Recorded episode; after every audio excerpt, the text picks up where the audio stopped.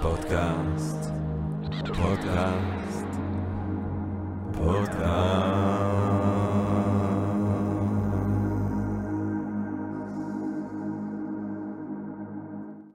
טוב, שלום רב, ברוכות וברוכים הבאים לפודקאסט של Think and Ring Different, אני ג'רמי פוגל ואנחנו רוצים להתחיל עם רגע של הודיה לעצם היש, לעצם המציאות, לעצם הקוסמוס שמאפשר לנו למרות הכל להיות כאן, להיפגש למען הרחבת הדעת, העמקת התודעה, גירוי וסיפוק של הסקרנות, אולי רעיון נשגב, אולי רעיון עילאי ככה מעורר השראה פתאום באמצע היום. אה, בעברית, כולנו ביחד. איזה פתיחה נלהבת, וואו. אה, ואנחנו רוצים גם להגיד אה, תודה ל Screenz, אנחנו מצלמים, מצולמים ב Screenz. אה, הבינג', הבינג' הלימודי, זה Screenz. וטוב, גבירותיי ורבותיי, אנחנו היום רוצים לדבר על מדוע אנשים בוגדים. מילה קשה, זו מילה, נתחיל, זו מילה, מילה טעונה וקשה, בוגד. כן. בכוונה. זה, יש בה משהו מאוד קשה, אנחנו יודעים גם איך שבשיח הפוליטי על גבול על, על המילה בלתי נסלחת. וכשחשבתי על בגידה, ובאופן כללי כשאני חושב על חתונה, שזו מסגרת אולי ש... מתוך הבגידות החתונתיות, אנחנו הולכים בעוד רגע לדבר עם האורחת המדהימה שלנו, חשבתי על קאנט. אני בן אדם שכשאני בחתונות אני חושב על קאנט. זה נורא עצוב. זה רק התחלת העצב. רק התחלנו לגרד את העצב. ולמה אני חושב על קאנט? כי קאנט אמר בגדול שאם אתה פועל מתוך נטייה, אם אני, אם בא ילד ומקבל מסטיק וקונה מסטיק והוא מביא לי 100 שקל ואני מביא לו 98 שקל כי בא לי, כי הוא ילד חמוד, כי אני אוהב אותו וזו הנטייה שלי, אז אני לא עשיתי את הדבר המוסרי. גם אם עשיתי את הדבר הנכון, לא עשיתי את הדבר המוסרי. כן. כי מחר יבוא ילד אה, אה, אה, לא מנומס ומניאק ושמעצבן אותי, אני לא יחזיר לו 98 שקל, אני אחזיר לו 50 שקל. אם אתה פועל מתוך נטייה, גם אם אתה עושה את הדבר הנכון, לא עשית את הדבר המוסרי. כדי לעשות את הדבר המוסרי צריך לפעול מתוך חובה. חובה. פליש, צריך חובה. ובעיניי חתומה זה הרגע שבו הנטייה, שכיף לנו להיות ביחד וזה, הופך להיות חובה. עכשיו, גם בימים שבהם אני לא אהיה מאוהב, או גם בימים שאת לא תהיי מאוהבת, יהיה אהבה, יהיה אחריות, יהיה חובה. לצו המוסרי של קאנט. עכשיו, בני אדם לא תמיד... לא, לא בקטע, לא. לא. אני וקאנט מאוד מאוד חלוקים. ועכשיו, עכשיו, אמ, אנשים בוגדים, למרות כל אלה, אנשים בוגדים, אני כמובן, אה, מי, מי לא זוכר את סיפור הבגידה הנפלא של אה, אה, באודיסאוס של הומרוס עם אפרודיטה, אלת אהבה, אלת אהבה אפרודיטה, שהיא נשואה להפייסטוס, אל בעלי המלאכה, שהוא הולך עם, הוא קצת הולך לא טוב וזה, והוא, והיא גם, היא, היא אוהבת את ארס, היא אוהבת את ארס אל המלחמה, היא אוהבת את ארס, ארס, אז כל פעם שהפייסטוס ככה יוצא מהבית, ארס מגיע והם אוהבים, והפייסטוס הוא אל בעלי מלאכה, אז כשהוא מבין מה קורה, הוא בונה chains, איך אומרים chains? הוא בונה רצועות, שלשלאות, נורא נורא נורא עדינות שאי אפשר לראות אותן, ואז בום, פעם הבאה הוא אומר, טוב, אני הולך אצל יוסי, ארס מגיע, אפרודיטה, מחבקת אותו, בום, השלשלות, הם לא יכולים לזוז, הם בעירום מוחלט, ואז הפייסטוס חוזר והוא תופס את אשתו מחובקת לאל המלחמה, והוא זועק, כל האלים ובני האלים בואו ותראו, וזאוס, שהוא האבא של אפרודיטה, בואו תראו איזה אישה יפה נתת לי, כן, הבת שלך, אבל היא לא, היא לא שומרת אמונים, ואני לא יכול לחיות ככה וזה, והוא נסער, וכל האלים צוחקים, צוחקים, צוחקים, צוחקים, ואפילו הרמס אומר, ל, נדמה לי לאפולו, הוא אומר לו, או אפולו, האם היית כדי להיות בעירום עם אפרודיטה ככה, היית מוכן ש... להיות גם בסיטואציה המביכה הזאת שכולם רואים אותך בשלשלות בתוך מעשה אהבה, אומר בטח תשים עליי פי שלוש עוד שלשלות ואז פוסיידון שגם הוא נרגש מהיופי של אפרודיטה בא להציל אותה וזה. אנשים בוגדים, עכשיו זה הרבה אבל פעמים... אבל זה יוונים. זה יוונים. ממה שהוא נרעש זה מזה שזאת אישה שעושה את זה. בדיוק. אם זה הגבר, זה בדיוק. חלק מהתרבות. בדיוק. זה המשפט האחרון באמת במבוא הבלתי מסתיים הזה, מה שאת תסלחי לי. אה, אה, לא, כי זה... בעיה, אני יכולה סתם לשבת. לא, אבל הגזמתי, הגזמתי, הגזמתי. לא, תמיד אני מגזים, אבל פעם זה מגוחך. אבל רציתי באמת לסיים עם זה שזה תמיד האישה הסוטה, האישה האפרודיטה כן. שהיא הבוגדנית, כשאני חושב שגם סטטיסטית, לא רוצה לזה, אבל הבעיה היא לא ב... אה, אם יש חוסר איזון מגדרי, אני מניח שזה רוב... רוב מקרי הבגידה, גברים. אה, ואולי, אולי, אולי, לא יודע. אבל כשזאת אישה, אז זה גם לאורך השנים, זה לא רק מסתיים שם עם היוונים, כן, תסתכל על אה, מדאם בוברי, נכון. או על קרמן, או על אנה כן, קרנינה, כן, בדיוק. זה תמיד הסתיים במוות, כן, טרגי, כן. אה, של האישה החופשייה, או זאת שמנסה להיות חופשייה. תמיד. אז יש אי צדק בעצם ההסתכלות על האישה הבוגדת בתוך מערכת של דיכוי. אפרודיטה לא בחרה להתחתן עם האיש הזה, או עם האל הזה. אה, או אם לא אפרודיטה אז כל הנשים האחרות. אה, יש שם אי צדק, יש שם את כל הקשיים של הזוגיות, המונח הזה של הבגידה, שזה באמת מילה קשה לתופעה אנושית רווחת יחסית.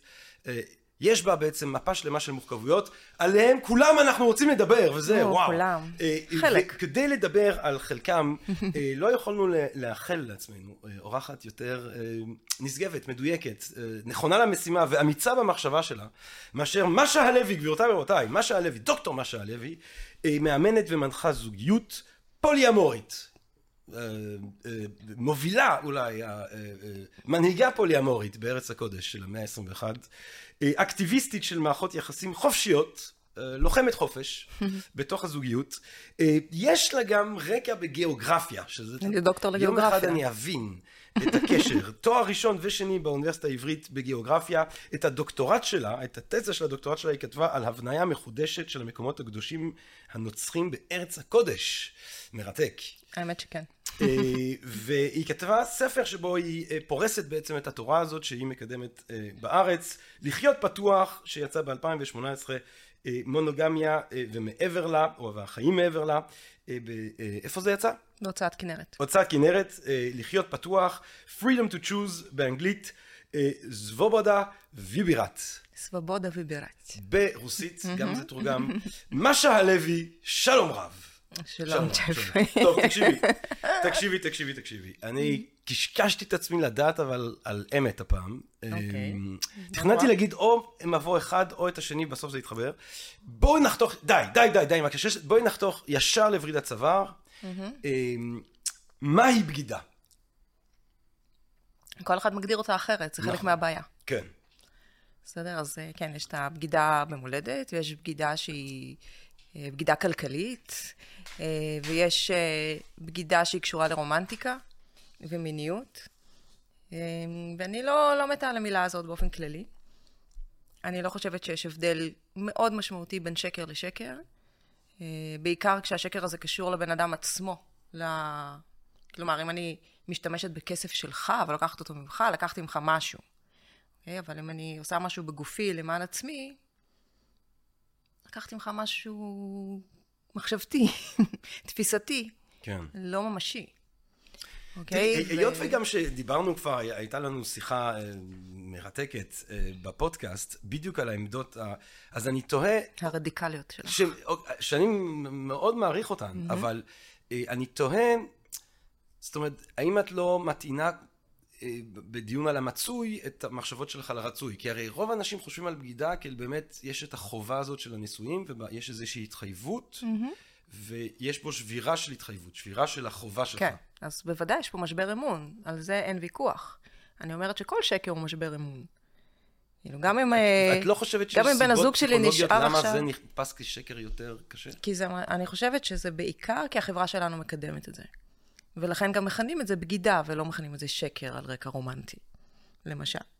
נכון? מעצימים את השקר הספציפי הזה, וטוענים אותו בכוונה, במונח מאוד מאוד טעון, שכמו שאתה יודע, בגידה במולדת צריך אה, להוציא את האדם הזה להורג אם אפשר. אה, זה לא מקריות. אני טוענת בדיוק את ההפך. אני אומרת, בואו נוריד את הסיפור הטעון הזה, ונשאיר את מה שיש שם באמת. יש שם פגיעה באמון, יש שם שבירת אמון, הכל נכון, יש שם שקר. זה כואב, למה צריך להעצים את הכאב הזה מעבר?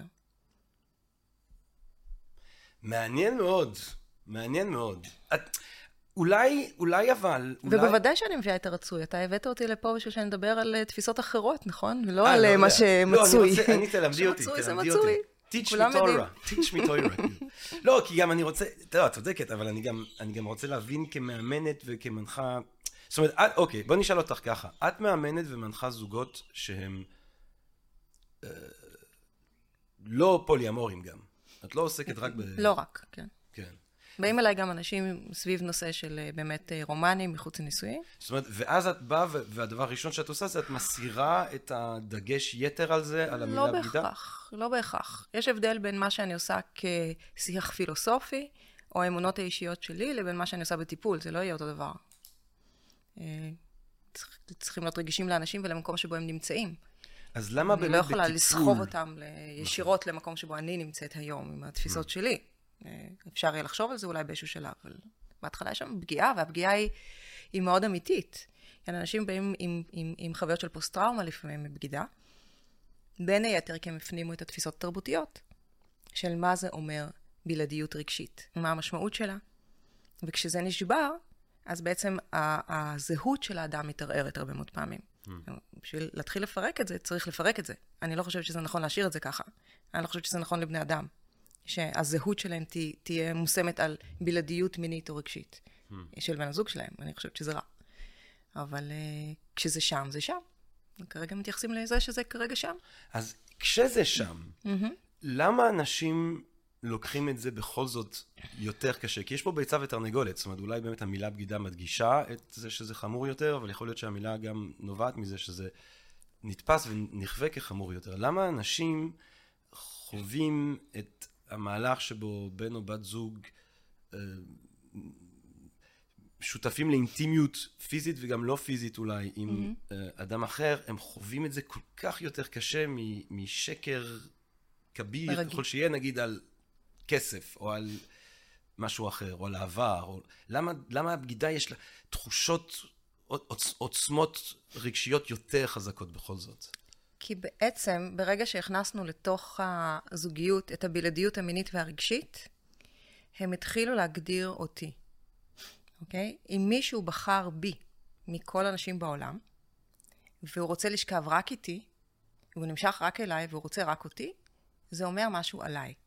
כי הרי בפנים, רובנו, אם לא כולנו, מסתובבים עם חוויה של לא מספיק, או יותר מדי, או משהו דפוק, או פגום, תן לזה כל מיני וריאציות, לא ראוי, כל מיני וריאציות. וברגע שאני נבחרת על ידי מישהו, זה כאילו אומר עליי משהו. והמשהו הזה מושם על בלעדיות. זה הדבר שמייחד אותי, זה מה שהופך אותי למיוחדת. אם אתה שוכב עם עוד מישהי, מה הייחוד שלי? זה מה שמוציא אותי מהשוואתיות לאנשים אחרים. אנחנו רק ביחד, אני לא צריכה להתמודד עם זה שמישהי תהיה יותר יפה ממני, יותר צעירה ממני, יותר סקסית ממני, whatever it is. אז אני יכולה, בעצם מונוגמיה מגוננת עליי. כן, המבנה המונוגמי מגונן על הזהות שלי, כי עמוק בפנים, הזהות הזאת לא באמת מיוצבת. אני צריכה את הדבר החיצוני הזה. וכשהוא נשבר, זה הולך עליי. כי אנחנו גם באופן כללי רגילים לקחת הכל עלינו. נכון? זאת אומרת, זה מין קטע אנושי כזה. Mm. מישהו חושב עליי משהו, אז כנראה שזה אומר עליי משהו. מישהו עושה משהו, מישהו עושה משהו, מישהו אחר עושה משהו לא ראוי, הוא משקר לי. הוא בוגד באמון שלי, אבל זה אומר משהו עליי. על הערך העצמי שלי. זה העיוות שאנחנו עושים כבני אדם, כחברה, ואני חושבת שצריך. להוציא את זה, לפרק את זה. אבל מעניין מאוד. מקודם את אומרת, מקודם את אמרת שיש הבדל בין התפיסות הרעיון, הפילוסופיות האלה שלך, כן. זאת אומרת, התפיסות שלך בנוגע לאיך בני אדם צריכים להתנהל בתוך אה, אהבה וארוס וחיים, אה, לבין הגישה הטיפולית שבו את פוגשת אנשים שהם, אולי הרבה מהם לא שם, אולי חלק מהם יותר, יש להם תפיסות יותר מסורתיות, אולי כן. חלקם, לא יודע, עם כיפה על הראש אפילו, אולי חלקם... נכון. רוצים משהו שהוא יותר, אה, לא יודע איך לקרוא לזה, של פעם. אה, או של עכשיו גם, אני מניח שרוב האנשים עדיין חווים את המחויבות הבלעדיות הזאת. עכשיו, אם את, את בעצם אומרת, אם אתה לא מפרק את, ה, את, ה, את המבנה המונוגמי, אה, זאת אומרת, הפתרון לבגידה זה לפרק את המבנה המונוגמי, או לא. יש, איך, איך מתמודדים עם בגידות בתוך מבנה מונוגמי? תראה, אני חושבת שהשאלה היא, האם המבנה המונוגמי הוא מבנה חיצוני, היררכי, שנכפה עליי, ושאני כופה, אותו על מישהו אחר, mm-hmm.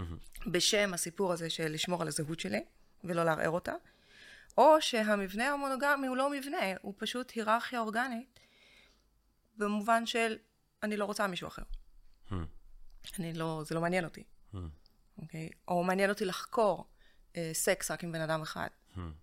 זה סיפור אחר מאשר אני עושה את זה כי זה מצופה ממני, או אני עושה את זה מפחד שם הבן הזוג שלי יהיה עם מישהי אחרת. Okay? אוקיי? אני עושה את זה כי אין לי ברירה, כי ככה החברה חושבת. אה, או אני עושה את זה כי אני לא יודעת להתמודד עם קנאה, או עם פחד, או, או אני חווה חרדת נטישה. אז זה, זה, זה סיפור שונה. כשאני לוקחת את המונוגמיה ובוחרת אותה כמבנה חיצוני, אז אה, אין לי שום כאילו, עניין להתפתח ולגדול שם. אני אומרת, אבל מונוגמיה יכולה להיות מבנה חופשי. Hmm. זה יכול להיות מרחב של בחירה. אבל אני צריכה לדעת שאני לא מפחדת מהמונוגמיה, אם אני בוחרת את זה. זאת אומרת, אפשר לבחור במונוגמיה מפחד, אבל uh, זה מתישהו, רוב הסיכויים יתהפך. אם אני בוחרת במונוגמיה מפחד, ואני בן אדם לא ממש מונוגמי, אז מה שנשאר לי מתישהו זה לבגוד. כי כשאני בוגדת, אם אנחנו חוזרים לסיבות ללמה אנשים בוגדים, אחת הסיבות העיקריות היא שכשהם, יש שם איזשהו צורך, ותכף נדבר על כל מיני צרכים שהבגידה ממלאה, אמ, כשבן אדם בוגד, ועולה הצורך הזה, אם הוא לא בוגד, אז יש לו שתי אופציות. או לוותר על עצמו, על כל מיני צרכים מאוד מהותיים שתכף נדבר עליהם, שהוא מקבל דרך רומן, או להתגרש, okay? אוקיי? ולוותר על המון צרכים משמעותיים מאוד אחרים שאנחנו מקבלים בתוך משפחה. Hmm. וזה lose-lose situation. וכשאנשים נמצאים בתוך הלוז, או לפתוח את המערכת ולהתמודד עם קנאה, ועם חרדת נטישה, וכל הדברים האלה, אם אנחנו רוצים להיות הוגנים כלפי בני הזוג שלנו. כל אלה הם lose situation. אני מפסיד פה, אני מפסיד פה, אני מפסיד פה. איפה אני יכול להרוויח? הכל. אם אני בוגד. אני ממלא את הצרכים שלי מהצד, אני לא מאפשר לצד השני את הידיעה הזאת, ואני לא צריך ללכת. קיבלתי הכל. על מה ויתרתי? על האינטגריטי שלי. אנחנו תמיד מוותרים על משהו. תמיד יש מחיר. איזה מחיר? אנחנו מוכנים לשלם. אם אנחנו חוזרים לקאנט mm. ולמוסר. אני מכירה את הגישה הזאת של קאנט, אני כל כך... אה, אני כל כך לא מתחברת. זהו, למה? כי זה מה שרוצח בעיניי, תחושת החובה, זה מה שהורג לנו את המיניות ואת האינטימיות ואת הרגשות. בתוך הזוגיות. כן. זאת אומרת, קאנט לא... אה, אה, קאנט לא עובד... עם רגשות עם ומיניות. רגשות לא. של, ועם אינטימיות. יותר מזה, זה, זה, ה, זה הרוצח העיקרי. אוקיי, אז אתה יודע מה, אז אני רוצה, אני רוצה לשאול אותך ככה. בכל זאת, אני, אנחנו הולכים להחזיר את קאנט לאינטימיות לרגע. ננסות, לא, ננסות. פתאום חשבתי על זה, שאומרים all, all fair in love and war, אז זה בעצם הופך את love ללא מוסרי. כן, למעבר, למעבר נכון? לטוב ולרוע. בדיוק. מעבר לטוב ולרוע. מעבר לטוב ולרוע. לא, כי באמת, זה, אמ, באמת העניין הזה של ההתאהבות אה, וה, והרגש והתחושה והלהב, יש בזה משהו שהוא יכול להיות אני לא רוצה להיות שיפוטי, כי זה נשמע שיפוטי להגיד מאוד אכזרי, אבל מאוד באמת מנותק מטוב ורע. זאת אומרת, אתה לא בהכרח, אה, אה, בחור צעיר לא בהכרח מתאהב בבחורה שמגיע לה אה, מאיזשהו סדר מוסרי שהתאהבו בה. בחורה לא בהכרח תתאהב עם הבחור שמגיע לו מאיזשהו סוג של סטנדרט mm. מוסרי שיתאהבו בו. יש משהו שהוא חסר עקבות מוסריות בתחושות הראשוניות האלה. אבל ברגע ש... שהדבר, שה, שההתלהבות הזאת והלהב ההתאהבות הזאת אה, אה, עלתה mm-hmm. והפכה להיות אה, זוגיות. אה, ואז יש באמת הרגע הזה של הנישואים, ש... אתה יודע, אפשר לחשוב על זה קנטיאנית או לא קנטיאנית, אבל אתה, אתה הופך את זה לעניין של חובה, זאת אומרת, אתה מתחייב, אה, יש שבועה, mm-hmm. יש את הטבעות. כן. כן, מה שהיה קודם בא לי להיות איתך או איתך, עכשיו זה אני איתך עד המוות ואני מתחייב וההתחייבות הזאת, יש לה ערך לאנשים, כי זה משהו שאפשר להסתמך עליו אה, בתוך, אה, או לשאוף, לקוות להסתמך עליו בתוך עולם שבו הכל אה, אה, בהתהוות ובכאוטי ובשינוי. אה, יש לי פה אדם שמתחייב, זאת אומרת, הוא לכאורה אמור להיות מסוגל לומר, גם אם יש שנתיים לא טובות, את יכולה לדעת שבשנה השלישית אני כאן בשבילך, כי אני תמיד אהיה כאן בשבילך. יש להתחייבות הזאת משהו שאנשים מאוד מעריכים. בטח, כי אנשים מאוד מאוד מפחדים להיות לבד. זה אחד הפחדים האנושיים היותר גדולים, כי זה בעצם לא לשרוד באיזשהו מקום. כשאנחנו היינו שבט, ואנחנו צריכים את השייכות הזאת, אז היו לנו יותר מבן אדם אחד ששמרו עלינו. היום כן. אנשים חיים במשפחות גרעיניות קטנות, אה, חלקם גם איבדו כבר את הקשר עם המשפחה הגרעינית שממנה הם יצאו. כן. ויש להם רק בן אדם אחד, והבן אדם האחד הזה הוא הכל. הוא, הוא בסיס אה, כלכלי, הוא, הוא בסיס רגשי, אה, הוא משפחה, אה, הוא אבא של ילדים, הוא חבר טוב, הוא מפרנס, הוא, הוא מיניות, הכל. אז בטח שאנחנו נפחד נורא לאבד את הבן אדם האחד הזה, שהוא כל כך הרבה דברים בשבילנו, ואנחנו שמנו עליו כל כך הרבה דברים. זה נראה לי מאוד מאוד טבעי, אבל uh, הפחד הזה מייצר לאנשים חוויה של כלא באיזשהו שלב. הרבה אנשים נכנסים לתוך מונוגמיה מתוך uh, רצון. כן. אוקיי? Okay? אבל מתישהו, להרבה מאוד מהאנשים, מונוגמיה מתחילה להיות, uh, הייתי אומרת כלוב של זהב, אני לא בטוחה ששם, שזה זהב בהכרח. כלוב של מועקה עמוקה, חסכת קץ. אתה יודע מה אתה הזכרת לי, כשקודם כשדיברת, הזכרת לי שני דברים. נו. הראשון הוא שבאים אליי לפעמים אנשים שרוצים להתגרש, ואומרים, אבל הוא איש טוב. כן. אפרופו מוסרי. למה, למה אני... אין לי סיבה, אם הוא היה מרביץ לי. כן. אם הוא היה בוגד בי. הייתה לי סיבה ללכת. כן. אבל הוא בן אדם טוב, אז מה שאני לא נמשכת אליו, הוא לא מעניין אותי, ו... שזה עצוב מאוד בעיניי. שוב, אני לא הייתי רוצה שיישארו איתי כי אני בן אדם טוב. כאילו, כן. ואני גם לא צריכה לאהוב את כל האנשים הטובים בעולם, יש די הרבה. כאילו לא מה? צריך לאהוב אותם אינטימית. אפשר אינטימית, לאהוב רומנטית, אותם, בדיוק. אה, עקרונית. הדבר השני הוא שכמה וכמה פעמים הגיעו אל האנשים שהתשוקה שלהם לבן או בת הזוג נגמרה ביום החתונה. ביום החתונה? ביום החתונה. אוקיי? משהו בהתחייבות הזאת, בזה שמבחירה זה נהיה עכשיו חובה, באותו רגע גמר להם את התשוקה. שזה די מדהים. זה האירוניה הקירקגרדית אה, של החיים הזאת, שאנחנו רוצים את התשוקה כל כך, שאנחנו בעצם רוצים להפוך אותה לשלנו, אבל הרגע של ההתחייבות, שזה נותן לנו את הביטחון, זה מסיר את התשוקה. אז או יש לך ביטחון, או יש לך אה, תשוקה, ואף פעם אין לך את אה, שניהם. תשוקה זה רצון, כן. נכון? וזה רצון למשהו שלא עד הסוף יש לי. ברגע שיש לי את זה, וברגע שזה נהיה עוד חובה, אז הרצון נעלם. למה שאני ארצה משהו שאני חייבת לעשות אותו? אבל יש דברים שאתה חייב לעשות אותם כדי לזכות לאושר הגדול שהם נותנים. כמו מה? סולמות בפסנתר, אם את לומדת פסנתר קלאסי. כן, למדתי פסנתר קלאסי כמובן.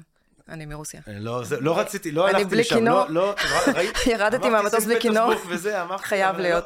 לא, אקדמיה בלי- למוזיקה. בלי סטריאוטיפיזציה, לא אמרתי.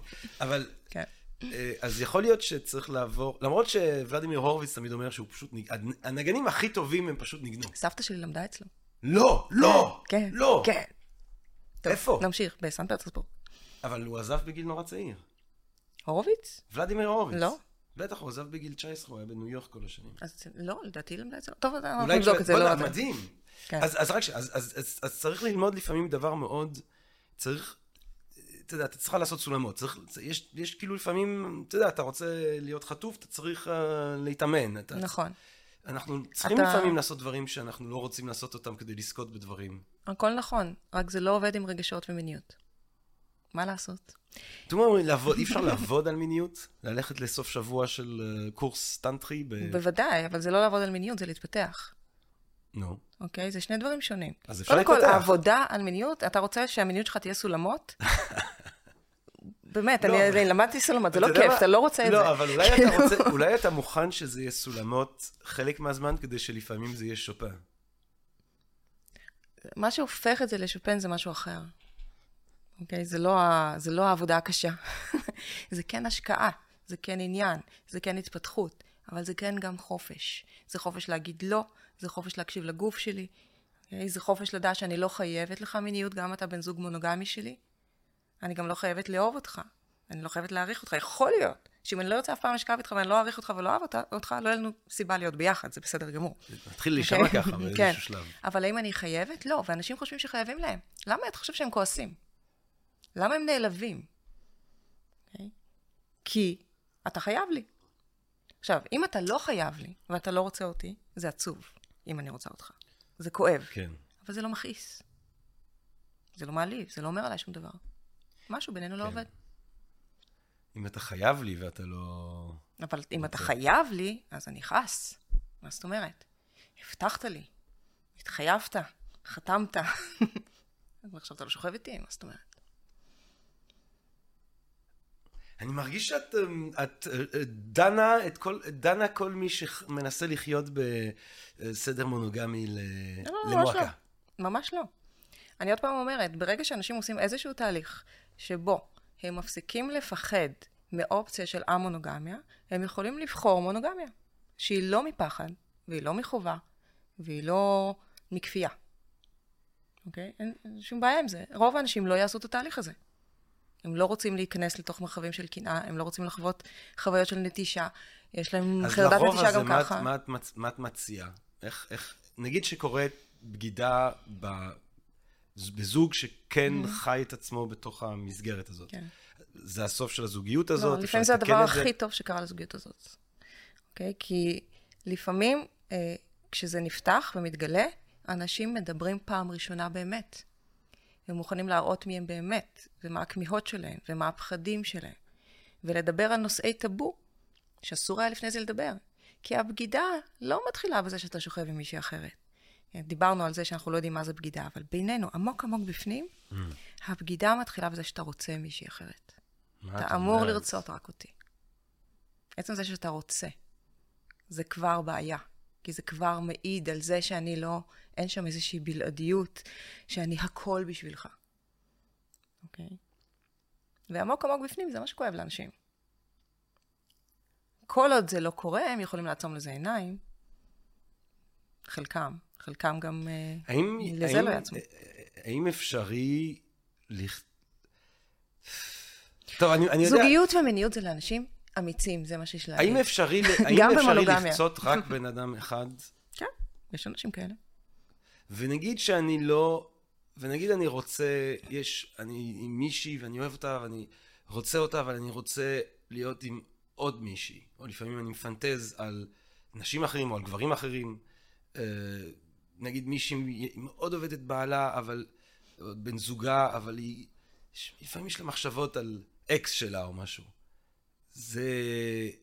איך את מציעה לאנשים להתמודד עם מחשבות כאלה, אם זה כבר בעצם מהתחלת הבגידה? תראה, שוב, יש... אה, כל בן אדם יגדיר אחרת מה זה בגידה. יש אנשים שגם בשבילם סטוץ חד פעמי איפשהו, זה לא, לא עילה לשום דבר. כן. בסדר? אה, אבל היום אנחנו מדברים הרבה מאוד, אה, במדיה מדברים על בגידה רגשית. כן. התאהבת, לא עשית עם זה שום דבר מיני, אבל עצם זה שהתאהבת זו כבר בגידה. בגידה רגשית. כן. אוקיי? האינטרנט מכניס הרבה מאוד וריאציות של בגידה. זאת אומרת, ברגע שאני מנהל קשר אה, רגשי הדוק עם מישהי שהיא לא בת זוג שלי, אה, אז יכול להיות שבעצם יש פה בגידה רגשית כבר. לפי חלק מהאנשים, בהחלט. לפי, יש אנשים שבשבילם סקס פחות מכאיב מאינטימיות רגשית. Okay. אוקיי? אבל זה הולך ומידרדר למחוזות באמת בעייתיים של פנטזיה, שפנטזיה נתפסת בגידה, שפורנו נתפס בגידה, ואפילו אוננות נתפסת בגידה. כי, אז אתה יודע, אם אנחנו נרחיב את ה... ניקח את הדברים המורכבים האלה, אז אין מישהו שלא בוגד או לא נבגד. אה, זה קצת טרלול, אבל... את, את, אז את אומרת, אוננות זה לא בגידה, פורנו זה לא בגידה, אני אומרת אינטימיות שום... זה לא בגידה. נכון, וסקס זה לא בגידה. בעיניי. שום דבר מזה הוא לא בגידה. יכול להיות שם שקר. כן. אם יש שם שקר, אז יש בעיה. למה בן אדם משקר? הוא, משקר כי אני לא יכולה להכיל את האמת, או כי הוא לא יודע להתמודד עם אמת. מי מאיתנו? בעייתי שם. אבל יש שם בעיה. אבל די, די, די. רוב האנשים נדלקים מאנשים אחרים, נמשכים לאנשים אחרים, ולפחות חלק מהם גם יחוו אינטימיות רגשית לאנשים אחרים. בואו נפתח לזה את העיניים. אני, כאילו, קצת מעצבן אותי בכלל ש, שזה איזה נושא ש, שכאילו לא אמור לקרות. התחתנתי, בחרתי מישהי, זה לא אמור לקרות לי. לא, זה, זה כנראה יקרה באיזשהו פותחים, שלב. פותחים, פותחים. לא צריך כאן. לפתוח, לא חייבים לפתוח, לא, אבל... לא, אני אומר... לשים את זה על השולחן. בוא נשים על השולחן. בוא, שמים על השולחן, ואז אני... מה ש... תעשה עם זה? לא יודעת. אבל בוא נשים על השולחן אז... שזה קורה. וזה נורמלי. טוב, א' זה קורה. כן, לא, זה, יאללה, להציף. אנחנו, בוא נציף את המודחק. כן. זה קורה. כן. אנשים... אם, אם אנחנו הסתכלנו על כל הדרגות, אנשים אה, מעוננים בתוך מערכות זוגיות. טוב, למרות שזה, אני מניח, זה רק... אה, זה באמת מיעוט. זה מיעוט. אבל, אבל פנטזיה זה כבר רבע מהאנשים, פורנו, חמישית מהנשאלים, פנטזיה רבע מהנשאלים, או שאולי אני הופכת ביניהם את זה, אני לא זוכרת. בגידה רגשית, או אינטימית רגשית. אז זה כבר הרבה, זה אנחנו מדברים על אחוזים גבוהים שחושבים שזה, כן. אה, וסקס? כמובן. יש אחוזים? זה קשה לדעת. אני, זה, היה, היו איזה שהם מחקרים אחוזים, זה איפשהו שם בגבוה, אבל אני לא זוכרת. מה זה, אשכרה? בגבוה? סקס עם מישהו אחר? כן. בוודאי. מה זאת אומרת? כמה גבוה? לא זוכרת. אני לא רוצה להגיד סתם אחוז. לא זוכרת. לא יותר מ-50 אחוז? כן. לא יכול להיות. מה? שחושבים שסקס עם מישהו אחר זה בגידה? אה, לא, שבוגדים. אה. שעושים סקס עם מישהו אחר. אה, כן, יותר מ-50 אחוז. יותר מ-50 אחוז מהאנשים בוגדים בבני זוג שלהם? זה מה שאת אומרת עכשיו? כן. ברור. בגידה, היא לא יודעת והוא הלך, והוא לא יודע והיא הלכה. יותר מ-50 אחוז. זאת אומרת, המאזינות והמאזינים שלנו עכשיו, תסתכלו על הבן זוג שלכם, יש יותר מ-50 אחוז מה שהלוי מזה שהוא בוגד בה ברגע יש, זה ממש. יש, לפי אחד המחקרים, או גם הבת בשנת זוג. 2002, משהו כמו 65 אחוזים מהגברים. כמה? 65? 65 אחוז כן. מהגברים? כן. ובין 40 ל-50 אחוזים מהנשים. 40 ל-50 אחוז סקס, מחוץ מהנשים? לנישואין, לפחות פעם אחת עד גיל 40. מה את אומרת? זה אחד המחקרים, אבל האמת היא שהמחקרים על בגידות, וואו. בגלל שאנחנו לא יודעים להגדיר מה זה בגידה, הם נעים במספר מקסים, במנעד מהמם של בין 25 ל-75 אחוז. אבל זאת הייתה שזה בגידה כמעט 0 מינית. ל-100. אה. כן, סקס. מה? בישראל? באמריקה? לא, לא, לא, לא בישראל. באמריקה. כן.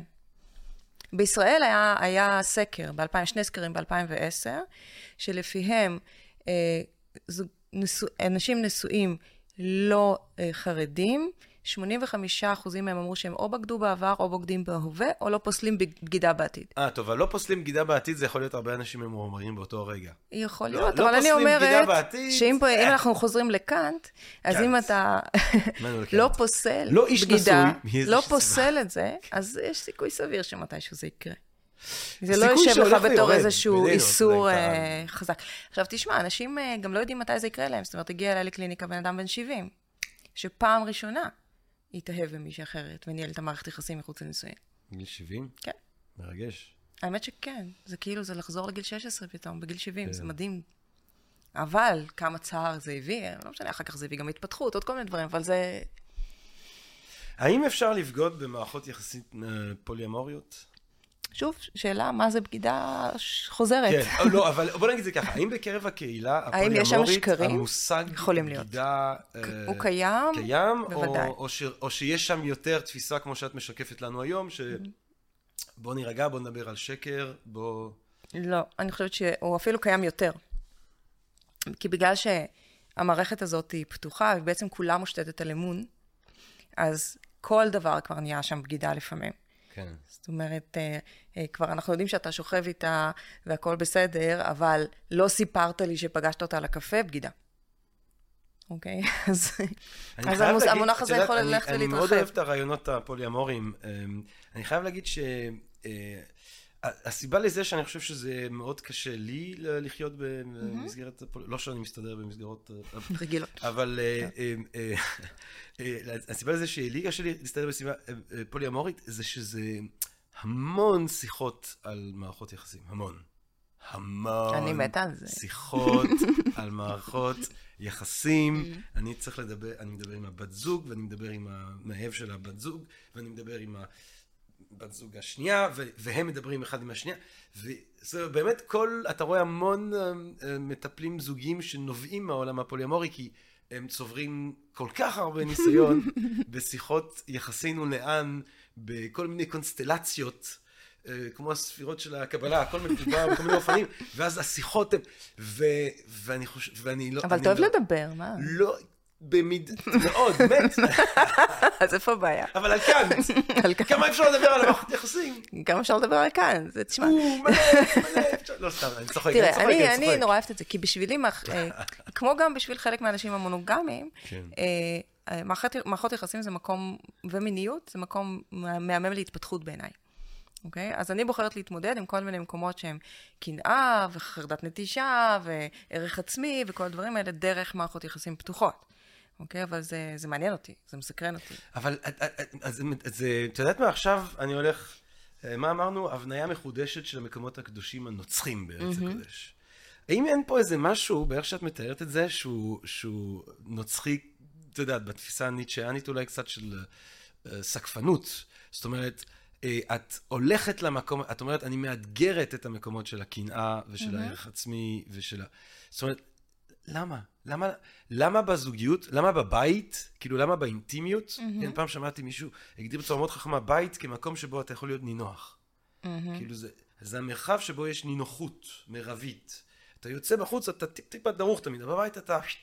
למה שבבית אתה תתמודד עם קנאה ודברים כאלה, אם אפשר לחיות בצורה שהדברים האלה פשוט לא נוכחים? אני גם ככה מתמודד עם זה בחיים. למה בבית להקשות על עצמי? כי כשאתה בבית, אז uh, ככה זה גם נראה. אנשים מפסיקים להתאמץ, אנשים מתחילים לקחת אחד את השני כמובן מאליו, אנשים מתחילים לעשות uh, דברים כי צריך. אז uh, היא, היא מנג'סת לי שאני אדבר, שאני אקשיב לה, אז אני אשב ואני אגלגל עיניים, ואני, אבל אני אקשיב כדי לא לקבל על הראש. הוא מנג'ס לי שאני אשכב איתו, אז אני אפתח רגליים ואני אחכה עשר דקות, ואני אזייף אורגזמה כדי שזה, כאילו, בוא, הקצנתי, אבל זה גם קורה. כן. אוקיי? Uh, כי, כי אין אתגור. אין אתגור. עכשיו, אני לא חושבת שצריך לחיות כל הזמן באיזו דריכות מאוד גדולה. זה גם לא כל הזמן קורה. גם לא במערכות יחסים פתוחות. כאילו, ברגע שאתה עובד על הדברים האלה, אז קודם כל אתה מתחזק. זה כבר לא מפעיל אותך כמו פעם. כן. שנית, זה לא כל הזמן, לא כל הזמן הכל מאתגר אותך. כאילו, אז לפעמים, כשיש קצת אתגר, זה מגניב, זה כיף. יוצאים, מותחים את גבולות הנוחות, יוצאים מהם, מסתקרנים, יוצאים להרפתקה. תשמע, גם יש המון עונג שם, בוא. כן. יש המון עונג, יש המון גילוי עצמי, יש המון כיף, זה לא הכל התמודדויות, בוא. אבל אנחנו איכשהו סוטים מנושא של בגידות לפוליאמוריה, אני לא יודעת אם אתה שם לב. אמ, אני חושב שזה קשור הרי, כי, כי שאלתי אותך על, על, על, על בגידה בתוך ההקשר הפוליאמורי. זאת אומרת, mm-hmm. ברגע שאני, זאת אומרת, מה שאת בעצם אומרת זה שגם כשאתה פותח, זאת אומרת, עשינו את הפתרון, הצפנו, הבנו שכולנו בעצם פתוחים וגם הבנו אה, אה, לא רק שלכולנו יש אולי את המשיכויות ואת הפנטזיות שהיינו רוצים לממש וגם אף אחד לא צריך להיות אחראי על הצרכים המיניים שלי וכל זה אנחנו אה, גם אוהבים את, את זה איך שזה מוסיף אולי איזשהו מתח ששומר על הדברים כאילו שהם לא יהיו אבל גם אז, את אומרת, אנשים מדברים עוד יותר על בגידה בעולם הפוליאמורי. שוב, המון אנשים פותחים את המערכת שלהם עם תפיסות מונונורמטיביות. הם עדיין שולטים אחד בשני, הם עדיין מחליטים מה בן אדם השני יאכל ולא יוכל לעשות. הם מרחיבים את הגבולות, אבל הגבולות שם. ואז אפשר לשבור אותם כמובן. ומה שהסיבה שאנשים שוברים גבולות היא בין היתר הצורך שלהם בחופש ואוטונומיה. ולהחליט על עצמם. וכל עוד מישהו אחר שם לי את הגבול הזה, אז, אה, ואוטונומיה חשובה לי, אז יש אנשים שעצם זה שמישהו אחר שם להם את הגבול, ישברו אותו. מה עם, ה... מה, מה עם הריגוש של עצם הדבר האסור? זאת אומרת, אם לא, אם אפשר, אם אני יכול אה, ליהנות מינית עם אנשים אחרים בתוך mm-hmm. ההסדר הפוליומורי שלי, אני מה, אני לא אמצא את הדבר שבכל זאת הוא מוסתר, הוא אסור, הוא מרגש? אז קודם כל, הנה, תראה איך החברה שלנו שמה לעצמה מקלות בגלגלים. כי בגלל שאנשים אוהבים את האסור, ברגע שאמרו אסור לכם ועוד לכל החיים, עד שתמותו, אף פעם יותר, אז אנשים רוצים את זה. ואולי גם בעולם הבא. תחשבו שבעולם הבא את תקועה עם הבן זוג המונוגמי, כאילו. אלא אם כן אני מוסלמית, ו... לא משנה. אה, אוקיי, לא נלך לשם. אמ, על מה דיברנו לפני שהתחלתי לדבר שטויות? ברגע שהופכים את זה אסור. אוקיי, אז אה, כן. עכשיו, ברגע שזה מותר, אכן, אנשים פחות זקוקים לזה. זה קצת כמו שיגידו לך, כשאתה בדיאטה, אז אתה נורא נורא רוצה כל הזמן את הדברים שאסור לך, אבל כשמותר לך לאכול, אז אתה יכול להיות, יכול להיות גם שלא, אבל יכול להיות שתהיה יותר קשוב לעצמך. ותוכל לעצור את העוד ביס בעוגה, כי אתה יודע שגם מכרתי עוגה. אוקיי? אבל אם אתה יודע שהיא לא תהיה, או כי אסור לך, משם. מה אם למרות כל ההבנה השכלית והבהירות הרציונלית הזאת, mm-hmm. אני אה, יושבת אה, במיטה ואני יודעת שהבחור שאני אוהב להתחבק איתו, אני יודעת שהוא אצל הבת זוג הנוספת, אני, או מוסתרת או לא מוסתרת. את יודעת מה, mm-hmm. כי אני, פה זה לא משנה לי אם זה בגידה או אם זה בתוך הסכם פוליאמורי. התחושה הזאת, כן, שהבת זוג שלי נמצאת אצל מישהו אחר ואני לבד, mm-hmm. ובא לי, כאילו, זו תחושה מאוד מאוד כואבת. יכולה להיות. היא יכולה להיות מאוד כואבת. עכשיו, אם היא מאוד כואבת, זה לא בהכרח יעזור לי שאני מבין שזה... נכון. יש הרבה, להרבה מאוד אנשים יש פער בין הראש לגוף, בכל מיני נושאים, אבל בטח בנושא הזה. בראש, הרבה אנשים אומרים, וואלה, הגיוני. זה נשמע לי הגיוני, זה נשמע לי אפילו מגניב, זה נשמע לי אה, מאוד לוגי, מה שאת אומרת, מאוד רציונלי. זה נכון, אני בן אדם מאוד לוגי ורציונלי. אבל הגוף שלי אומר, סכנה, אל תיכנס למקום הזה, בשום פנים ואופן זה איום ונורא. אז יש כל מיני שיטות שעובדות עם הפער הזה. בסופו של דבר, הפער הזה אה, נובע גם מאמונות מופנמות תרבותיות, שהן נורא נורא נורא חזקות. זאת אומרת, נורא, כל נורא. ה... כן. כל הסיפור הזה של אה, אם, אה, אם אני לא, לא מקנאה, אני לא אוהבת. כן, למשל, אני סיפרתי את זה כבר כמה פעמים, ולא אכפת לי לספר עוד פעם, ש... אה, לי בן זוג שהוא לא כזה קנאי, הוא לא קנאי, המון שנים הוא לא קנא בכלל. הוא מאוד אוהב אותי, מאוד אכפת לו ממני, כאילו רואים את זה בכל נים. יום אחד הוא קינה. ואני הייתי מבסוטית. אמרתי, אהה, אז הוא אוהב אותי. עכשיו, למה? למה החיבור הזה? עכשיו, כבר בראש לא האמנתי, אבל זה עדיין, זה, זה מוטמע בנו. אוקיי? אז יש את כל האמונות האלה. אבל בדיוק זה, הדבר כן. הנטמע בנו, זה התשוקה, זה הרצון. זה שאהבת את זה שהוא מקנא, mm-hmm. זה המקום הלא קנטיאני שאת בעצמך מקדמת. כאילו, זה, ה... זה, מה ש... זה הדבר האמיתי. לא, זה הרגש. אבל אני יודעת שזה לא נכון. אבל, אבל, אבל, אבל, אבל לא נכון זה הרציונל. את מנטחלת את הלב שלך עם השכל. זה בדיוק מה שאת אומרת שהחברה לא עושה. זה לא לב, זה אמונות חברתיות שסיפרו לנו, שלמדנו אותן. זה לא היה משהו בך, זה לא היה, זה לא היה איזה משהו של, אה, הוא מקנא בי, הוא... כן, אבל מאיפה זה בא? מה שאני אומרת, זה בא משני מקומות עושים את הפער הזה. אחד זה אמונות, אוקיי? והשני זה טראומות, אוקיי? עכשיו, כולנו, יש לנו טראומות. כאלה או אחרות, זה לא חייב להיות פוסט-טראומה ממלחמה או, או, או אונס, אוקיי? למרות ש... חסר. לא חסר לא זה ולא זה, אוקיי? אבל גם אה, חוויות דחייה בילדות, אה, אה, זה שלא ראו אותנו מספיק, כל הדברים האלה הם אה, פצעים שאנשים סוחבים איתם. עכשיו, ברגע שעובדים איתם על המקומות האלה, אנשים חוזרים להיות מי שהם, ומי שהם, המהות האנושית לא מפחדת מהמקומות האלה. הפצעים שלנו מפחדים מזה. כן? כן, מניסיון שלי לגמרי. מעניין. אם זה, אבל אם זה לא משהו שטמון, אתה יודע, אני, לא, אני גם ככה לא מאמין במהות אנושית או טבע אנושי, אני חושב שהדברים האלה מש, משתנים ומתפתחים, והמין האנושי זה דבר שמסתנה יותר, והכל זורם, ואי אפשר לדרוך באותו נהר פעמיים, גם כשזה נוגע לטבע האדם. אבל אם אילולי זה היה דבר שטמון עמוק באיזשהו אופן בפסיכה האנושי, בנפש האדם, אז למה זה... למה זה בא לידי ביטוי בכל כך הרבה תרבויות? זאת אומרת, זה לא... זה בכלל לא בא לידי ביטוי בכל כך הרבה תרבויות, על מה אתה מדבר? רוב התרבויות הן לא מונוגמיות. לא, אבל אה, יש בהן המון אה, קנאה, יש בהם תופעות של קנאה, יש קנאה, רצח על רקע רומנטי. כן, הקנאה היא נמצאת בתרבויות... שייקספיר, תנ"ך, נו, נו, אה, שייקספיר ותנ"ך הם כולם אותו סיפור, בסדר? הם כולם אותה תרבות, נכון? כאילו, התרבות ה...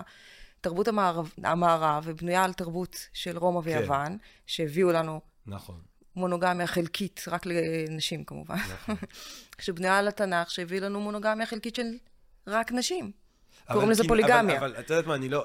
קנאה אה, ואהבה נכזבת, והרצון, זה יש לך גם באופרה הקלאסית הסינית. אה, אופרה קלאסית סינית מאיזה שנה? אחרי שהגיעו לשם האירופאים? אוקיי, כי אם אתה מסתכל על חברות אנושיות, יש אה, יותר מאלף כאלה שמוכרות לאנתרופולוגים. 15% מהן ניסו להיות מונוגמיות.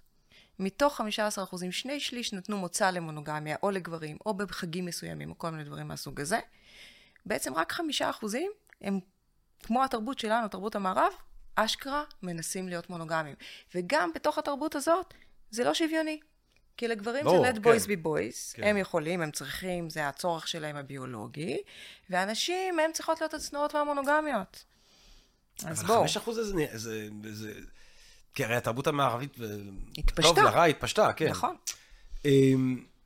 אז את אומרת, אבל אז היית אומרת שבעצם מובא, אין בגידה בתרבויות שבטיות, או שוב, יכול להיות, השאלה, איך, אני לא יודעת לא, לא איך קוראים לזה, ואם קוראים לזה במונח הטעון הזה, והשאלה היא, מתי אתה מתחיל לקנא, היא שאלה מאוד מאוד מעניינת. ואחד מהחוקרים של קנאה, שקוראים לו רלף הופקה, הלך וחקר 92 תרבויות בהקשר של קנאה רומנטית, והוא אומר, קנאה זה בכלל לא רגש. קנאה זה מצב. הרגש הוא חרדה. הרגש הוא אימה. ומלמדים אותנו, מה שהחברה מלמדת אותנו, זה מתי אתה אמור להרגיש את הרגש הזה. ולכן בתרבויות שונות אנשים מרגישים את זה במקומות שונים, שהם או הרבה יותר לא הגיוניים לנו, בחברה שלנו, הם כאילו, אנשים מתחילים לקנא הרבה הרבה קודם, או אנשים יכולים לשכב עם אנשים אחרים בלי שום בעיה ולנהל את המערכות יחסים ואף אחד לא מקנא מזה. מתישהו יקנאו, כן? אם, תשמע, בסוף זה מאוד הגיוני. אם אני אוהבת אותך, ואני רואה שאני מאבדת אותך. אז אני אקנא, אני אבהל, אני אפחד. ככל שהחברה הזאת, אומר הופקה, היא בנויה על מערכות אה, יחסים, אה, משפחות גרעיניות קטנות, ככל שהחברה הזאת שומרת את הסקס לנישואין, ככל שהחברה הזאת, אנשים זקוקים לצאצאים ש... כדי לשרוד כאנשים מבוגרים. ככל שהרכוש מוגבל ליחידה קטנה, כך אנשים יותר מקנאים. ולכן לא פלא שבכל מיני מקומות כמו קיבוצים, כמו קומונות וכדומה, לא שזה דוגמאות מוצלחות יותר מדי, כן? אבל אהבה חופשית נמצאת הרבה יותר במקומות שבטיים, ששם אנשים לא מאבדים הכל, הם מאבדים בן אדם. הם מאבדים משהו, הם מאבדים את הקשר איתו, אבל הם לא מאבדים את הביטחון הכלכלי שלהם, והם לא אה, מאבדים את המשפחה שלהם, והם לא מאבדים את הילדים שלהם, והם לא מאבדים ביטחון רגשי ועוד כל מיני דברים. את חושבת שצריך להציף את הכל בבני זוג, לא משנה אם הם מונוגמים או פוליאמורים, הכל? זאת אומרת, יש מישהי שאני עובד איתה, שלא קורה כלום, אבל יש, מרגישים שיש רגש, ויש אקסיט שאני כל הזמן חושב על איך שאני בעצם מתגעגע אליה. אה, מישהי שמפנטזת על חבר של הבן זוג. אולי מציפים את הכל, אז אף פעם לא, אף אחד לא ישקר. מערכת היחסים שאני מנהלת היא כזאת. אוקיי? הכל. כן, כי אני אוהבת את זה. בשבילי זה, שוב, זה, זה, זה מעבדה. מערכת יחסים זה מעבדה להיכרות עצמית. אוקיי? וזה גם נורא מחבר. כשיש שם בן אדם שיכול להכיל את זה, שיכול לשמוע ולקבל כל דבר שאתה שם על השולחן, אוקיי? ולא לשפוט אותו. וזה מדהים. זה, זה ממש מדהים. והוא יכול לעשות את זה, וגם אם עולה בי איזשהו רגש קשה, אז אני אשים אותו על השולחן, ואנחנו נדבר על זה, ואנחנו ננסה להבין מאיפה זה מגיע. זה החפירות שאולי אותך משעממות, אצלי זה, כאילו, אני מתה על זה. זה נשמע לי מעניין. אני מתה על זה, כן. זה כל כך מעניין, כאילו, אוקיי, אז למה אני נמשכת אליו, ומה קורה לי, ומה זה עושה לי, ומה הבן אדם הזה שונה מפה, והאם זה מלחיץ אותך, והאם זה מפחיד אותך, ואז מה אנחנו עושים על זה, איך אני רואה אותך בתוך הדבר הזה, ועדיין מביאה את המקום הזה. זה, לא יודעת, בעיניי זה הופך את מערכות היחסים לכל כך עמוקות וכל כך מרתקות, שאני לא צריכה להסתיר, יש לי מישהו שהוא עד, עד למי שאני, אוקיי? והדבר הזה מייצר אינטימיות מאוד מאוד עמוקה, ועניין, יש כל הזמן עניין. לא רק אגב דרך אנשים אחרים, בכלל, עוד פעם, אני מסתכלת על מערכות יחסים כמקום מפתח. אמ, קונפליקט זה דבר סופר מפתח. זה דבר מרתק, אני מתה על קונפליקטים. באמת, כאילו, קונפליקט זה כיף, תמיד בסוף הקונפליקט אני מגלה משהו חדש על עצמי. אם אני מוכנה לקחת שם אחריות ולהסתכל פנימה. אבל זה מה ששאלתי מקודם, הזירה הזאת של הזוגיות, של האינטימיות, לא היינו רוצים שזה יהיה, כאילו, ברור שקונפליקטים זה דבר שמפתח וכולי, אבל אולי אתה בא הביתה, אתה לא, אתה, אתה לא רוצה, אתה רוצה אתנחתא, אתה רוצה שקט, אתה רוצה שלווה, שבת. למה זה אחד נגד השני? זאת אומרת, אה, זה לא שכל יום יש לי קונפליקט, או כל יום אני מתאהבת מישהו אחר, או שוכבת מישהו אחר, זה לא איזה משהו יומיומי. זאת אופציה, זה קיים שם, זה קורה מדי פעם, זה לא קורה כל הזמן, אוקיי? אה, כמו שאין לי קונפליקטים אה, כל הזמן. כאילו, השילוב הזה, חופש וביטחון לא נוגדים. הם משלימים, אנחנו צריכים גם וגם. אבל זה לא איזה ביטחון מוחלט, זה גם לא חופש מוחלט, אוקיי? אבל זה good enough של שניהם. את חושבת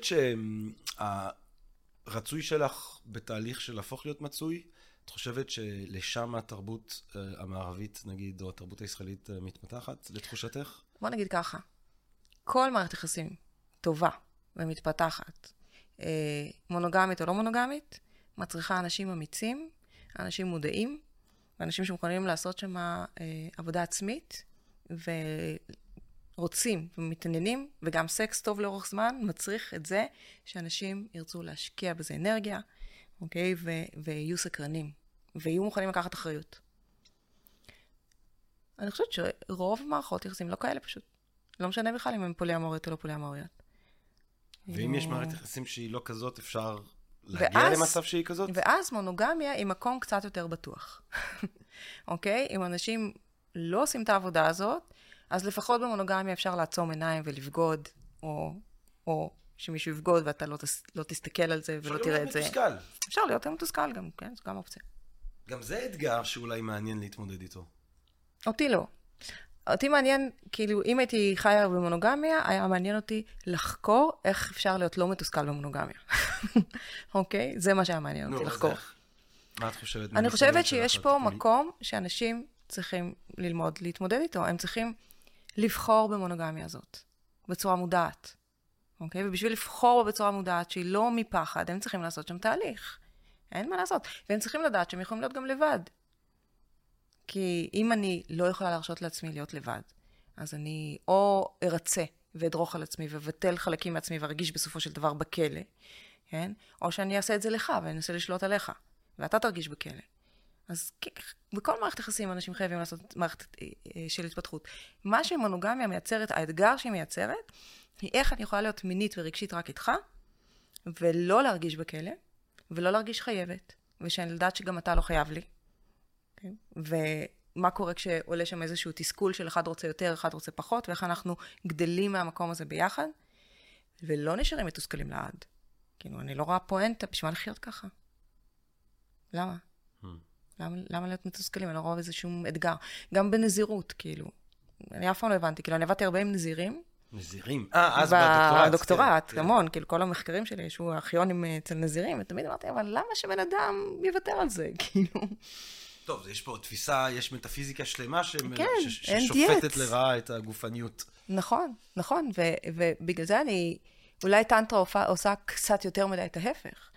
אבל אני חושבת שזה, הדיכוטומיה הזאת היא מיותרת לחלוטין. הגוף שלנו זה דבר מדהים, מיניות זה דבר מדהים, הוא יכול להיות קדוש, הוא יכול להיות ארצי, הוא יכול להיות uh, מפתח, הוא יכול להיות uh, מתסכל, הוא יכול להיות כל מיני דברים, אבל זה... זה לא, זה לא דיכוטומי, זה הכל ביחד. מעניין אותי, אה, דיברנו על הרקע שלך ברוסיה, מעניין אותי הקשר, כי אמרת, אומרים גם מערב, האם תחת המשטר הקומוניסטי mm.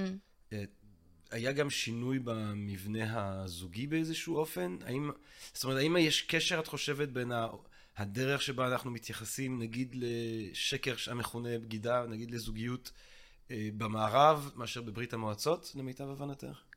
אני לא יודעת מספיק, אבל אני יכולה להגיד שקומוניזם ש, ש, שהיה בברית המועצות או בסין, זה לא בדיוק מה שמרקס התכוון אליו. כן, לא, ברור שלא. אוקיי. לא, אני שואל אמפירית. אז אה, זה לא באמת היה שם איזה משהו אה, כן. שוויוני, כן, כן. לא, שרואה את הפועלים או את אה, בני האדם כ... כן, זה לא, זה היה ניצול מחפיר לא, מסוג אחר, אז מה התפתח שם? שרוסיה זה מקום שמעולם לא ידע חופש. הם פשוט עברו... משליטה של הצאר לכאוס, למפלגה קומוניסטית, לכאוס ולפוטין. בסדר? זה החופש היחיד שהם חוו איכשהו, זה היה, היה כאוטי, היה מושחת והיה איום ונורא. אבל היית אומרת שדפוס כאילו... הזוגיות, אה, שאת כילדה, כשראית את ההורים, את החברים של ההורים, זה מזכיר את מה שקרה ב... כן, כולם בוגדים. רגיל. אה, כזה. כן. כן. לא, לא, לא ראיתי איזה נטייה יותר למשהו כאילו לא פתוח. יועד, כן, ו... אבל uh, אני לא מספיק יודעת אה, בשביל להגיד על זה משהו. הבשורה שלך, דוקטור משה הלוי, אם אני מבין נכון, זה שאתה צריך תמיד לבגוד במשהו ואתה בוגד בעצם עם מחויבות שהיא, שהיא, שהיא כלא, שהיא מיותרת. אני לא בוגדת, למה אני בוגדת? לא, לא את, לא את. אני אומר... מה זאת אומרת אתה צריך לבגוד משהו? לא, לא, לא, לא, אני לא אני אומר, לא, לא, לא, זה לא היה בגדר של אה, רצוי, זה בגדר של מצוי. זאת אומרת, אם אני מבין נכון את מה שאת אומרת, אה, ככה אנחנו, לקראת הסוף של השיחה שלנו, אם אני, אם אני לוקח את מה שאת אומרת ואני מנסה ככה לתמצת אותו לעצמי, אז אני אומר לעצמי, אה, עצם הביטוי בגידה, את אומרת, זה ביטוי שהוא חריף mm-hmm. מדי, כן. שמשקף תפיסה שבו מתועדף שקר אחד מבין... הרבה שקרים שאנשים משקרים אחד לשני בתוך מערכות לגמרי. אה, מונוגמיות. אה, מה שמצריך את השקרים זה בעצם המבנה הזה שלא באמת עובד, לא באמת תואם אותנו. זה מבנה שאמור להגן עלינו מלהתערער. ואני אומרת, לא, בואו נסכים. בואו נסכים להתערער, ובואו נסכים לבנות את מי שאנחנו לא על בסיס איך אדם אחר רואה אותי. והאם הוא רק איתי, או לא רק איתי, או שוכב רק איתי, או אוהב רק אותי, או איך הוא מתנהל, אם הוא משקר או לא משקר. אני רוצה לבנות את הערך העצמי האיתן שלי על בסיס מי שאני, hmm. על בסיס הערכים שלי, על בסיס התפיסות שלי, על בסיס היכולת שלי להתמודד עם כל מיני קשיים. אתה מבין? אתה שואל למה, למה שווה לעבוד על מקומות של בגידה, של קנאה וזה, למה? למה? כי כשלומדים לעבוד עם רגשות קשים, ויש מלא רגשות קשים בפוליאמוריה או במערכות פתוחות, יש אי ודאות, שאגב קיבלה, אנשים מאוד לא אוהבים אי ודאות. יש לה אה, יחסי ציבור ממש גרועים. היא מתוקה לה על האי ודאות. תחשוב, באמת. know that magic feeling, nowhere to go. תחשוב, הרפתקה, כל הדברים הטובים, המעניינים, הזה ש- שהם לא ודאות, נמצאים שם. לא רק, יש שם גם פחד, יש שם גם דברים איומים, כן. אבל יש שם הכל, יש שם קשת צבעים שלמה. ואנשים למדו כל כך לפחד מאי ודאות. אני אומרת, לא, בואו נתחיל להתיידד איתה, אוקיי? אמ, חוסר שליטה. אנשים במונוגמיה משום מה חושבים שיש להם שליטה. על מה? על בן הזוג שלהם? באמת יש להם? אז למה יש ככה הרבה בגידות? ולמה יש ככה בתסכול? ולמה יש כאלה פערים במיניות? אתם באמת שולטים פה על משהו? אתם באמת יכולים להכריח מישהו אחר לרצות אתכם? איפה זה עובד? מתי זה עבד? בשום מקום זה לא עובד. אשליה. אבל האמת, אי אפשר לשלוט על מישהו אחר. אז מה קורה כשאני משחררת את זה? יכול להיות שהבן אדם ילך, ויכול להיות שירצה להיות איתי הרבה יותר. אבל אם כשאני משחררת שליטה הוא הולך, והוא נשאר רק כי אני שולטת בו, מה זה שווה? לא נכון, אני לא לבד. יש אנשים שזה שווה להם הכל, הפחד שלהם כל, לא, כל כך גדול. לא, ויש תמיד את התקווה שיש תקופות שאתה מחזיק בכוח, כי אז הגל, איפה שהיה מים יהיה מים, המים חוזרים. שוב, אני לא רוצה שבן אדם יישאר איתי כי הוא צריך, כי זו החובה המוסרית שלו. אבל לפעמים... fuck קאנט.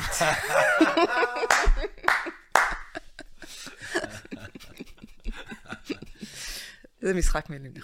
כן.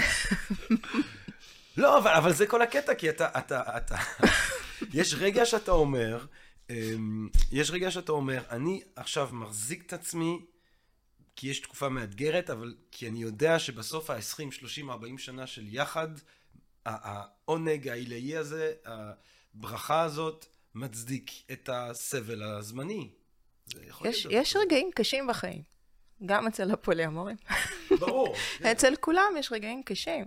אבל אני לא זוכרת, מאז שפתחנו את המערכת, שזה כבר uh, עשור, שאני חווה את החיים האלה כסבל עם בן הזוג שלי, או עם בן הזוג נוסף שלי. אם זה הסבל, לא, לא הייתי נשארת.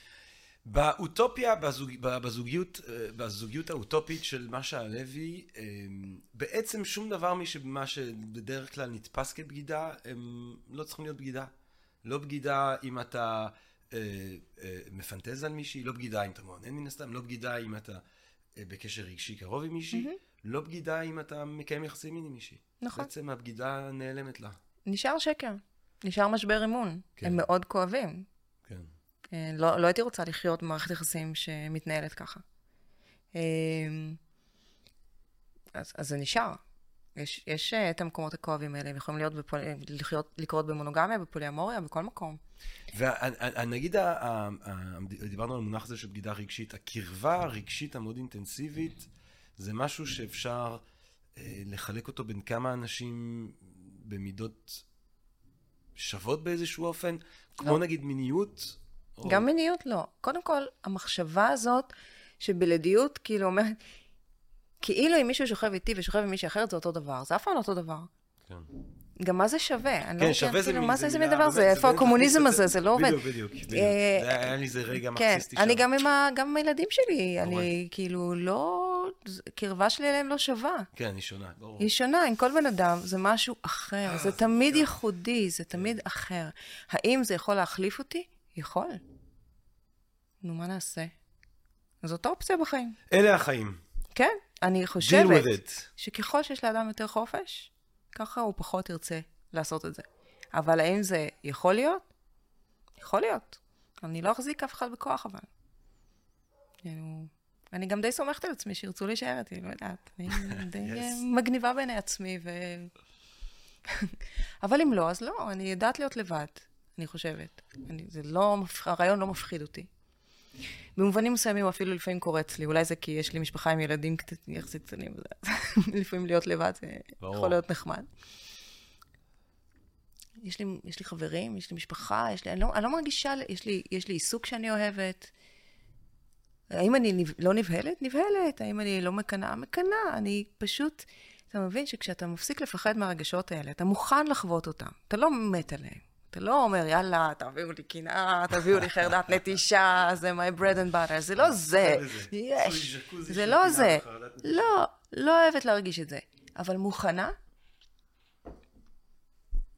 תחשוב, הכל פתוח. כאילו, יש לי, יש לי, יש לי הרבה יותר מרחב. לי יש הרבה יותר חופש. כי מה ששולט בנו זה לא בן אדם אחר, זה הפחדים שלנו. כשאני לא מפחדת מהפחד, אני יודעת שהוא יהיה, אני אפחד מדי פעם, אני אקנא מדי פעם, אני אכאב מדי פעם, אוקיי? אבל אני מוכנה לחוות את זה, כי זה חלק מהחיים, אוקיי?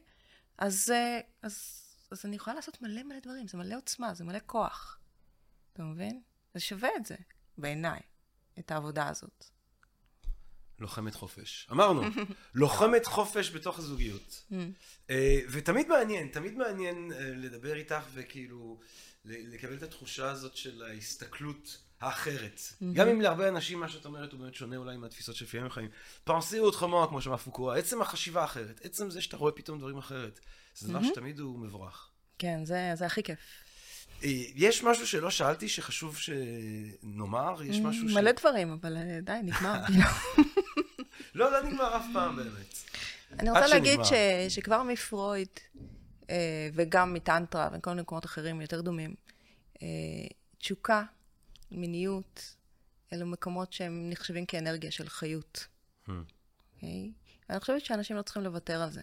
לא משנה אם בתוך מונוגמיה או לא מונוגמיה. ואינשאללה, הם יעשו את זה מתוך סקרנות ורצון והתפתחות, ולא כי, כי צריך. אמן. אמן. משה לוי, גבירותיי ורבותיי, אה, אני רוצה מאוד מאוד להודות לך אה, שבאת לדבר איתנו שוב כאן בפודקאסט של Think and Ring Different. אה, אני רוצה מאוד להמליץ על ההחצאות שלך. יש גם סרטים פה בסקרינס. שעשית. יש גם בסקרינס. והפודקאסטים האחרים שהקלטת אצלנו, אצל אחרים, לחיות פתוח, גבירותיי ורבותיי, למי שרוצה אה, במונוגמיה וחיים מעבר לה. אה, מה אני אגיד לך? תודה רבה לך. תודה שהזמנת אותי. בטח, מה היה מרתק, as always. ואני גם רוצה להודות לכם ולכם, לקהל הקדוש שלנו, הקהל של Think and Make Different, מקווה מאוד שנהניתם מהפרק הזה. מהפרקים האחרים שהקלטנו, מאלה שבעזרת השם נמשיך ונקליט, ומעבר לזה, מה אני אגיד לכם? רק טוב, אהבה רבה, חופש בחיים, בזוגיות, בתודעה, רק בריאות. אהבה רבה, נשתמע. אה, תודה רבה. תודה רבה לך. פודקאסט, פודקאסט, פודקאסט.